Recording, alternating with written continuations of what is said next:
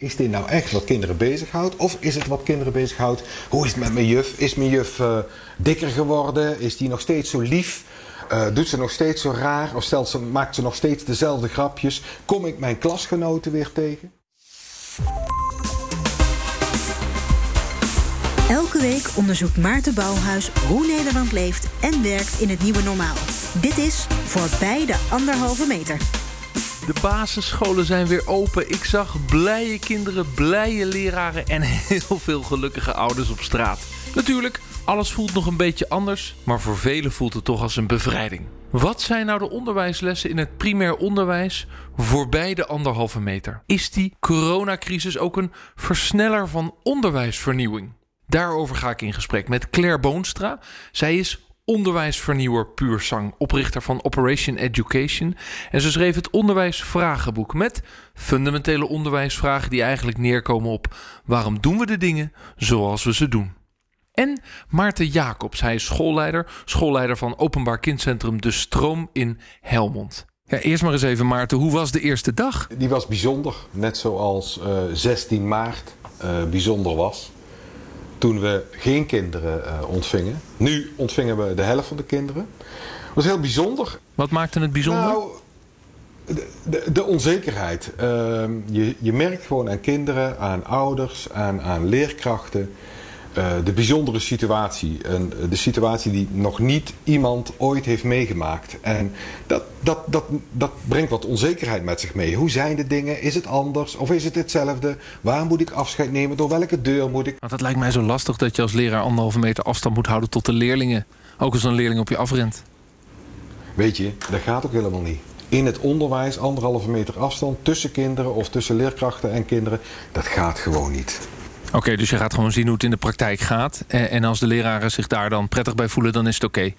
Ja, precies. En uh, de, de, richtlijnen zijn er niet voor niets. Hè? Dus uh, daar waar mogelijk hou je kopie erbij. Eh, organiseer de dingen net even wat anders dan dat ze normaal waren. Eh, het is misschien wat, wat, wat, wat, ja, hoe moet je dat, wat, wat, wat gestuurd en wat bedacht allemaal. Allemaal door die deur, niet, niet door die deur die het dichtst bij is. Nee, je moet even omlopen. Dat soort zaken, ja, die voelen wat onwennig aan. Maar ook die gaan wennen. Ik bedoel, afgelopen acht weken zijn we ook aan heel veel bijzondere dingen gewend geraakt. Ja, daar wil ik uitgebreid met jullie over doorpraten. Uh, Claire, de kinderen weer naar school? Ja, het is uh, twee van mijn drie kinderen uh, maandag, dinsdag. En de andere jongste die uh, donderdag, vrijdag. Oh, was je ook blij mee dat de school dat zo heeft georganiseerd? Ja, ze proberen het, het, te regelen, maar het is gewoon een complexe situatie. Dus we bewegen mee. Ja, ik wil dus heel graag vooruit kijken. Maar eerst nog heel eventjes terug. Die lockdown waar we twee maanden in hebben gezeten. Twee maanden geen onderwijs vanuit het schoolgebouw. Maarten, was het nou paniek? of was het juist heel rustig, die, die periode? Ja, jij zet het, uh, tegenover elkaar. Het was er alle twee, uh, Maarten. Um, um, uh, paniek en rust. In, in, die eerste fase was er paniek, maar dat, was, dat, dat speelde ook bij mensen persoonlijk. Wat is hier aan de hand? Scholen dicht, dan is het echt serious, serious business. Hè? Dan is er echt iets aan de hand. Serious shit wilde je zeggen? Ja, ja, ja, dat wilde ik eigenlijk zeggen. Ja, ja dat was het ook. Uh, en dat is het ook. Um, dus dat roept bij heel veel mensen, dus ook bij leerkrachten, heel veel onzekerheid en onduidelijkheid op. En uh, bij de een slaat dat door in paniek en de andere in berusting. Ik heb leerkrachten gezien die uh, niks meer deden, die een beetje stil vielen. dus, dus alle gradaties kwamen voor. Maar daarna, en dat is ook heel menselijk, trad er een relatieve rust in. Oké, als die eerste angst of onduidelijkheid wat weg hebt, dan, ja, dan neemt het verstand het, laten we zeggen, maar weer over. En dan gaan we uh, handelen, dan gaan we dingen regelen. Hoeveel digitaal onderwijs hebben jullie kunnen geven? Want mijn indruk is in het land dat het ontzettend uit elkaar heeft gelegen. Dat er scholen waren die elke dag hele uren onderwijs gaven aan leerlingen. En er waren scholen die één keer in de week een kwartiertje op de Zoom kwamen. Die beelden heb ik ook uh, gekregen vanuit de media. Hier in, uh, in de omgeving van mijn school in Helmond kwam ik ook eigenlijk alle gradaties wel tegen. Ik hoorde scholen die die kinderen eh, echt nabelden als ze niet om half negen of negen uur achter de Zoom-app eh, zaten. Ehm, wij hebben er echt wel voor gekozen om vanuit terug te gaan naar onze visie. Wat willen we nou eigenlijk en wie willen we zijn? En dat willen we, laten we zeggen, fysiek zijn als we onderwijs kunnen geven in school. Maar dat willen we ook online zijn. Maar ja, techniek, dat zat ons ook dwars. MS Teams, ik had er nog nooit van gehoord en mee gewerkt. Dus ja, daar moesten we onze draai wel in vinden. Nee, dan moet je dus terug naar uh, je basis en waarvoor ben ik hier? Nou, daar kunnen we over doorpraten over uh, wat dat dan betekent. Ik krijg de indruk, uh, Claire, dat de organisatie dus heel verschillend is geweest van, laten we zeggen, Onderwijs Nederland. Wat, wat zegt jou dat dan? Ja, dat, dat dit zo is. Um, het was altijd al heel erg verschillend. Alleen ik merk in alle opzichten dat de coronatijd heel veel dingen uitvergroot. Um, kijk, Nederland heeft al een unieke situatie dat wij als land vrijheid van onderwijs in de grondwet verankerd hebben. En daarmee is er ook heel veel verschil in hoe onderwijs wordt gegeven. En hoe, het wordt ingevuld. Want het is niet altijd onderwijs geven, het is meer een context bieden waarin men tot ontwikkeling kan komen. En daar was altijd al grote variatie in. En, uh, maar ik zie wel dat er nu ook binnen scholen heel groot verschil is ontstaan. Gewoon dat, ook wat Maarten al eerder zei, dat het gewoon mensenwerk is. En de ene mens reageert anders dan de andere mens. Ja, dus eh, corona uh, vergroot uit. Vergroot dus ook de verschillen uit. Wat is voor jou een belangrijk verschil wat je gezien hebt als onderwijsvernieuwer... waar jij elke dag mee bezig bent, wat corona dan heeft uitvergroot? Um, wat ik heel fascinerend vind, is de uh, hele grote aandacht die er is... voor kinderen die het ingewikkeld hebben. Die, die, die waren er altijd al. Um, en, en in één keer vanaf dag één was iedereen daarmee bezig. Oh, hoe moet het met die kinderen? En dat, dat vind ik zo fijn om te merken dat, dat die uit de vergetelheid zeg maar, zijn gekomen. En dat er aan alle, aan alle kanten van alles is opgezet. Maar tegelijkertijd ook van ja, oh jee, en dat moeten we in één keer repareren en fixen en leerachterstanden inhalen. Dan dacht ik, ja, maar wacht even, laten we het wel even hebben over waar het dan echt over gaat. Um, dus daar zie maar voor veel scholen en veel ouders gaat het daar toch over? Het gaat toch over dat mijn kind die in groep 3 zit, dat geldt dan voor de mijne, uh, alle kernen van het taalonderwijs goed doorloopt. Uh, dus dat ja, is toch begrijpelijk als ik zie dat ze elke dag die opdracht krijgt... dat daar een reflex naartoe gaat. Van ja, ze moet zorgen dat ze bij is als ze straks terug op school is. Ja, en dat is, dat is inderdaad dat is precies wat je zegt, een reflex. Terwijl de vraag is, uh, waar gaat het onderwijs eigenlijk over? Uh, wat is echt daadwerkelijk belangrijk om te leren in deze tijd en in, in, in, in een termijn dat je op school zit en in het leven? En, en dat is uh, ook wat uitvergroot wordt op dit moment. Want dat vind ik natuurlijk zo fascinerend dat, dat nu blijkt dat het eigenlijk helemaal niet alleen maar gaat over het, het puur cognitieve. Het gaat over uh, wat er in het leven te leren is. En het fascinerende is dat nu we elkaar allemaal wensen dat we gezond zijn. Iedereen vraagt nu als eerste hoe is het met je. Um, dankzij deze tijd krijg je in één keer inzicht in hoe mensen erbij zitten. In één keer kunnen we wel menselijk zijn, want de kinderen rennen rond en, en we hebben het even moeilijk en we, we hebben het even zwaar. En dat zijn, ik, volgens mij is alles menselijker geworden nu. Ik stel elke podcast ook altijd een vraag van mijn kinderen. Is het beter om een lange dag of om een korte dag te doen? Vragen jouw kinderen dat echt af? Uh, ja, want ik heb ze letterlijk gevraagd. Nee, maar het is een goede vraag. Okay. Ik heb ze letterlijk gevraagd: wat zou je willen vragen in deze podcast? Het gaat hierover. Oké. Okay. Toen zei Feline: ja. is het nou beter om een lange of een korte dag te doen? Dat maakt helemaal geen bal uit. Want het gaat niet over een lange dag of het gaat niet over een korte dag. Het gaat over wat je op die korte dag of op die lange dag doet. En weet je, uh, volgens mij, maar nou praat ik, dat zou je dan vanavond met je kinderen moeten bespreken. Hoe kom je nou aan die vraag? Heb je die misschien op de televisie gehoord? Grote mensen die daar moeilijk over deden. En de kinderopvangorganisatie die daar vragen bij had. En een basisschooldirecteur die er weer boos over werd. Dat de kinderopvangorganisatie daar moeilijk over deed. Afijn, ik wil maar zeggen, is dit nou echt wat kinderen bezighoudt? Of is het wat kinderen bezighoudt? Hoe is het met mijn juf? Is mijn juf uh, dikker geworden? Is die nog steeds zo lief? Uh, doet ze nog steeds zo raar? Of stelt ze, maakt ze nog steeds dezelfde grapjes? Kom ik mijn klasgenoten weer tegen? Dit zijn wel heel erg grote mensenvragen. Ja, dat was de tweede vraag die ze stelde. Die was ja. namelijk... Is het makkelijker voor de juffen? Ik denk niet dat, dat het makkelijker was voor de juffen. En ook niet voor de meesters trouwens. En ook niet voor de directeuren.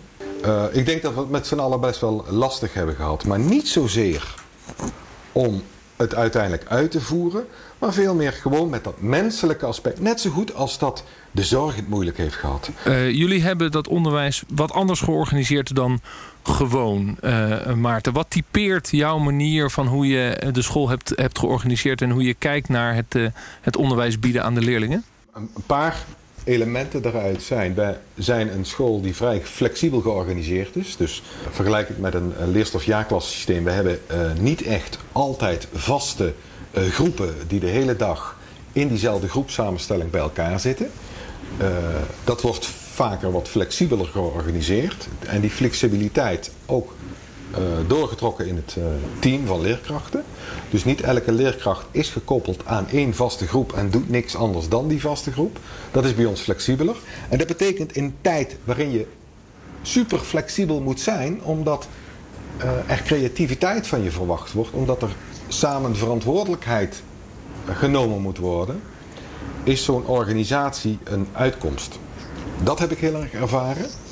Um, twee, ik heb mijn organisatie zo georganiseerd dat het mandaat heel erg bij de werkvloer ligt. Dus leerkrachten maken heel veel keuzes zelf. En drie, uh, ons onderwijssysteem heeft al een sterke digitale dimensie. Dat kon eigenlijk heel makkelijk weliswaar in een wat aangepaste vorm, maar kon best makkelijk doorgang vinden. Ja, dus dan heb je dat toch echt wel een beetje anders georganiseerd dan wat we kennen van de meeste scholen. Uh, Claire, waarom is dat uh, wat jou betreft een.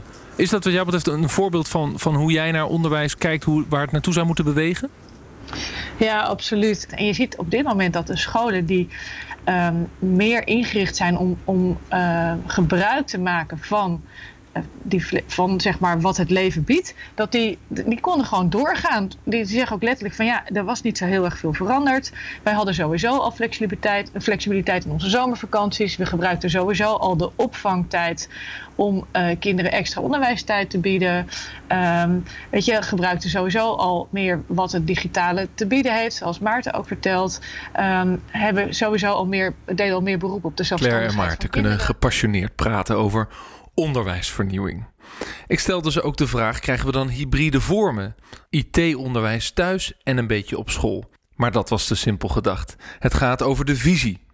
En als je huidige visie en werkvorm is dat alles klassikaal gaat, in hetzelfde tempo, op dezelfde manier voor iedereen, ja, dan heb je een grote achterstand. Bij mijn collega Roelof Hemme in de Big Five over nieuw onderwijs vertelde Claire Boonstra ook over de manier waarop dat onderwijs kan en misschien wel moet veranderen. Ik zoek verder naar de vraag: wat betekent nu deze pandemie, COVID-19, als we kijken naar voorbij de anderhalve meter? Op welke manier is het een stroomversnelling voor veranderingen in het onderwijs? We hebben twee maanden de leerlingen thuis gehad. Dat is dus interessant als je die kennis meeneemt en je kijkt naar het onderwijs van je eigen kinderen, wat je dan twee maanden thuis voor je neus ziet gebeuren. Vraag die dus op tafel ligt is: krijgen we nu ook vanuit de ouders die dat gezien hebben meer kracht, meer beweging naar het onderwijs om te zeggen: luister, jullie zullen moeten aanhaken op wat ik zie in mijn eigen bedrijf, waar het aan het veranderen is. Ja, dat is wel wat ik hoop. wat je nu zegt. Kijk, uh, maar zou het ik, ook ik... gebeuren? Hebben de ouders de kracht en de wil? Of zijn ze lang blij dat hun kind weer naar school gaat en uh, verliezen ze het uit, weer uit het oog? Ik denk een beetje van alles. Uh, kijk, enerzijds worden scholen zijn gedwongen geweest en, en worden nog heel lang gedwongen om echt heel erg anders na te denken. Dus dat, je, je kunt niet terug naar het oude. Uh, ook al zou je het willen, hè, 50% onderwijs is nog steeds geen uh, volledig terug naar het oude onderwijs. Bovendien is de wereld ook gewoon blijvend veranderd. Dus, dus je moet wel nadenken over het een en ander. En nou, wat betreft die ouders, ik denk inderdaad dat we er nu echt bovenop hebben gezeten en denken: oké, uh, is dit nu wat belangrijk is? En ik denk ook dat er een heleboel ouders zijn opgestaan die een heel nieuw, nieuw kant van zichzelf hebben ontdekt. En misschien ook mensen zeggen: ja, ik wil wel wat zinvols met mijn leven doen, want ik merk dat ik eigenlijk helemaal geen zinvol beroep had. En daar wil ik nu eens een keer veranderingen in aanbrengen. Nee, mensen die toch op, op hun eigen resetknop hebben gedrukt. Dus kijk, daar valt natuurlijk nu nog niet iets, echt iets, iets uh, zinnigs over te zeggen. Maar ik kan me dat heel goed voorstellen dat er heel veel mensen zijn die zeggen: ik ga mijn waardevolle bijdrage aan het onderwijs leveren. Nou, wie weet. En ik denk dat dat een heel gezonde ontwikkeling nou, is. Maarten? Ja, ik, ik, denk ook wel dat. Uh, ik, ik zou nog iets verder willen uitzoomen. Ik denk wel dat als wij uh, een paar maanden geleden hadden gesproken over de publieke sector, het geld wat daarmee gemoeid uh, gaat. En nu praten over de publieke sector uh, en het geld wat daarmee gemoeid gaat.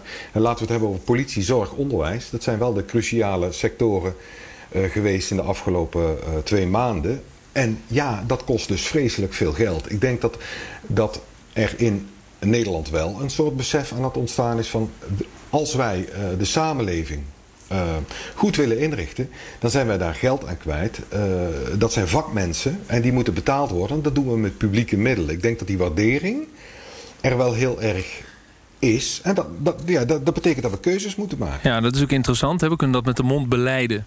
Maar de vraag is of het ook gaat vertaald gaat worden in beleidskeuzes. Maart 21 hebben we weer verkiezingen. Ja, we gaan het zien. Nou, de, die, wat er natuurlijk wel gebeurt is dat diezelfde groepen, die vitale beroepen waar je over spreekt, die stonden op het Malieveld. Stonden jullie leraren ook op het Malieveld? Ja hoor, vooraan. Die stonden ook vooraan, hoewel zij al in een organisatie werkten waarin ze meer vrijheid kregen en misschien zelfs wel meer waardering. Eh, door de manier waarop ze zelf hun werk mochten inrichten. Maar ook zij stonden er voor meer salaris, meer waardering en minder werkdruk. Eh, denken jullie dan dat deze uh, corona-lockdown en, en onderwijssituatie uh, gaat helpen in het, het oplossen van die, van die onderwijscrisis? Waar we eigenlijk natuurlijk nog steeds in zitten, want dat is nog niet opgelost volgens mij. Het gaat niet alleen over de leraar, het gaat niet alleen over de school, het gaat niet alleen over beleid, het gaat over alle lagen heen. We hebben er allemaal mee te maken gehad. Nee, dat begrijp ik wel, maar ik, ik, zoom nu even in op het onderwijs, die twee keer toch geld uh, hebben gekregen, maar alsnog daar ontevreden over waren. Nou, daar kun je allerlei debatten over voeren, gaan we, gaan we in deze podcast niet doen. Maar de, de, de onderstroom van de, de problemen in het PO en de werkdruk, het gebrek aan salaris, het gebrek aan professionele ontwikkeling als gevolg daarvan misschien wel. Ja, die was er en die is er waarschijnlijk nog steeds. De vraag is alleen, kan deze crisis wat we nu hebben meegemaakt met twee maanden thuisonderwijs, dat is ook mijn vraag in deze aflevering van de podcast, voorbij de anderhalve meter. Als we nou voorbij de anderhalve meter gaan, gaan we uh, in een versnelling komen naar een verbetering in de onderwijssituatie, Maarten? Nou, ik, ja, uh, dat ligt er al aan. Als je uh, zo snel als mogelijk terug wilt en je laat terugduwen in het oude systeem, dan uh, hebben we nog wat na-eileffecten, wat strepen op de vloer. om te laten merken dat we niet te dicht bij elkaar in de buurt moeten komen. En dat is het dan. Maar als het nieuwe normaal het nieuwe abnormaal zou kunnen worden, normaal betekent dat wat door de meeste mensen geaccepteerd wordt, of dat wat de meeste mensen doen. Als we nou met elkaar zouden kunnen afspreken dat het nieuwe normaal een beetje meer abnormaal wordt. En dat we dus uh, ruimte geven aan elkaar om af te wijken van de gangbare praktijk. Dat we nu het, uh, laten we maar even heel plat zeggen, het toch op zijn gat ligt. Niet de regels centraal meer stellen, maar het kind dat we dingen ter discussie durven te stellen, omdat alles toch anders is. En dat we gaan onderzoeken of het anders kan. Dan kunnen er hele, hele mooie dingen gebeuren. Ja, het fascinerende daarvan is dat dat alleen gaat gebeuren als de juiste leiders op de juiste plekken, of dat aan nou politiek is en in de onderwijsorganisaties, die grote vragen, waar Claire mee bezig is, hè, die heeft het, het grote vragenboek voor het onderwijs gemaakt, die grote vragen nu durven te stellen, omdat ze dan dus het ijzer kunnen smeden als het heet is. Ja. Welke vraag moeten ze als eerste stellen, Claire? Wat is de bedoeling, ook alweer, van onderwijs? Waartoe zijn wij hier uh, bezig? Dus dat, en dat is de vraag, weet je, ik, ik, twijfel er niet over of het gaat gebeuren. Het is, die onderstroom was al uh, echt al jaren aan het opbouwen. En, en was al zo aanwezig. We kunnen niet terug naar het oude. Niemand kan terug. Dus ik ben er niet bang voor. Het is nee. wel de vraag: hoe gaan we dat goed inrichten? Het punt is dus, uh, als we voorbij de anderhalve meter kijken, dan hebben we hier een kans om onderwijsvernieuwing te versnellen. Absoluut. Uh, Absoluut. Maar, maar dan zullen de juiste mensen moeten opstaan om dat voor elkaar te krijgen. Jullie spreken allebei de wens en de hoop uit. Maar, maar, als ik goed luister, ook wel de verwachting dat er iets van gaat komen. De, de, daar moeten we niet cynisch over zijn. Nee, maar ik, kijk, de, de, de partijen met wie ik spreek, er zitten echt hele grote partijen, echt stelselpartijen. Kijk, zelfs als ik ook het, publieke discours nu bekijk, uh, uh, um, eigenlijk de, iedereen in onderwijs heeft het nu over de dingen waar we het allemaal al een tijdje over hebben. En uh, dus het, het, het gaat niet meer terug, het kan niet meer terug. En er zijn ook hele grote partijen, hele grote gemeentes, maar ook de landelijke overheid en, en allerlei stelselpartijen, zoals ik het noem, die nu echt die slagen gaat maken. Zijn. Een, stelselpartij is zoiets als de PO-raad? dat dat ja, een stelselpartij? Ik vind het een prachtig woord. de onderwijsraad en weet je, de partij die het systeem zeg maar vormen, die tot nu toe voor, voor het gevoel van veel mensen een beetje in de tang hielden. Uh, van oh, we moeten voorzichtig zijn, want niet iedereen is eraan toe. Die zeggen nu allemaal, huppakee, gaan we die banaan. Dat gesprek is al bezig en is al versneld door de coronacrisis. Is absoluut, absoluut, absoluut. Dus maar het is... weet je, Maarten? Want ik, ik, begrijp heel goed, we hebben het over stelsel en grote partijen en dat, dat begrijp ik. Um, maar die leerkracht, die ouder, die voelt ook van alles. En die voelt die spanning. Uh, die, die, leerkracht, ik denk dat. We hebben het over 6000 basisscholen in Nederland. Hè? Want je had het net over bedrijfsleven, bedrijven die om te. Dit gaat over 6000 basisscholen. Dat is, dit is gigantisch. De, dus het betekent dat, dat die ontwikkelingen echt wel gaan komen, maar dat het tijd nodig heeft. En we, we, we gaan langzaam naar, een, naar, naar de grote omslag. Um, er zullen altijd eerst voorlopers zijn. En ik denk dat die diepe overtuiging dat het anders moet, dat die door heel veel leerkrachten, mensen in het PO, maar ook in het VO, gedeeld wordt. Alleen de vraag hoe, wanneer, met wie, wie steunt me, wie doet met mij mee, uh, wie spreekt het vertrouwen in me uit, dat dat nog verder mag groeien. Oké. Okay. Tot slot, het um, kan ook zomaar zijn dat we weer een piek krijgen van een, um, um, van een corona. Maarten, denk je dat scholen zich ook weer zullen voorbereiden op uh, weer dichtgaan? Omdat daar toch over wordt gesproken, over ja, verschillende pieken? Wat je nu zegt is, dat, dan, dan gaan we dus uh, wat we hebben meegemaakt vanaf 16 maart als een soort systeem of een structuur ergens in een protocol gieten. En dat zetten we dan in de kast voor de volgende pandemie, COVID-20. Nou, zo zouden veel bedrijven en organisaties dat doen. Ja, ik doe een pleidooi om vooral geen plannen te maken, maar houding te veranderen. Meer flexibiliteit. Durven en kunnen anticiperen op het onbekende. Buiten de gepaande paden gaan. Op dat moment met elkaar de dialoog aangaan. Wat is nu belangrijk? Waar gaat het over? Wat willen we? En dan pas in protocollen schieten en handelingsplannen en whatever. Ik denk wel dat we digitalisering moeten vasthouden, flexibiliteit en geef het onderwijs ontwikkeltijd. Is de gemiddelde houding van de ouder richting die onderwijzer positief veranderd? En, en kunnen we dat vasthouden, denken jullie? Ja, ik denk dat die absoluut is veranderd. Ik zie echt overal om me heen zo'n grote uh, herwaardering voor het beroep van de leraar. Uh, weet je, dat het echt iets is. Uh, ik denk dat dat niet, dat, dat, dat ben je niet zomaar weer kwijt. Ja, de angst is natuurlijk, Maarten, dat we nu dit gesprek voeren echt nog in de crisis. En als alles straks weer een beetje gewoon is, dat we dingen die we hebben meegemaakt ook weer snel achter ons laten. Dus, dus hoe, is er ook een angst in het onderwijs dat, dat het niet lukt om dit vast te houden? En dat we weer in onze valkuilen trappen met nou ja, hoe, hoe de samenleving naar, naar zo'n vitaal beroep als de onderwijzer uh, keek tot twee maanden geleden? Nou, ik, ik denk dat, het, dat, dat de herwaardering of de waardering voor het beroep van leerkracht uh, absoluut is toegenomen. Ik denk dat ouders echt ervaren hebben. Verrek jee, sommen uitleggen, dat is toch wel een dingetje. Zeker als mijn zoon of dochter eigenlijk op dit moment geen zin, heb, geen zin heeft. Hoe, hoe motiveer ik hem of haar? Vooral dat dus vond ik echt, echt verschrikkelijk. Ja, ja, precies. Hoe krijg je dat nou voor elkaar? Dus leerkracht zijn is echt vakmanschap. Um, tegelijkertijd hebben we denk ik ook wel heel erg ervaren van hey, onderwijs als iets vanzelfsprekends in deze maatschappij. Nou, blijkt dus eigenlijk niet zo vanzelfsprekend te zijn. Daar moeten we toch wel keuzes in maken. Ik, ik denk dat er genoeg mensen uh, vervelende vragen moeten blijven stellen, lastige vragen moeten stellen. En dat wij als leraren misschien wel meer vragen moeten gaan stellen als antwoorden geven. En als iets een leerkracht lastig vindt, is het het antwoord niet weten. Ook deze podcast voorbij de anderhalve meter geeft natuurlijk niet op alles een antwoord. Maar ik begrijp wel dat de coronacrisis toch een kans is voor het basisonderwijs. Een kans om te veranderen. Zet het kind centraal en niet de systemen en de afrekenbaarheid en de controledrift. Claire Boonstra van Operation Education en Maarten Jacobs van Openbaar Kindcentrum De Stroom uit Helmond. Dankjewel. Volgende week is de vraag hoe de ziekenhuiswereld weer opstart. Want de gewone zorg moet verder nu de coronapatiënten het ziekenhuis verlaten. Geert van den Ende, directeur van het Bernhoven ziekenhuis uit Uden, legt het mij allemaal uit. Bedankt voor het luisteren. Tot volgende week.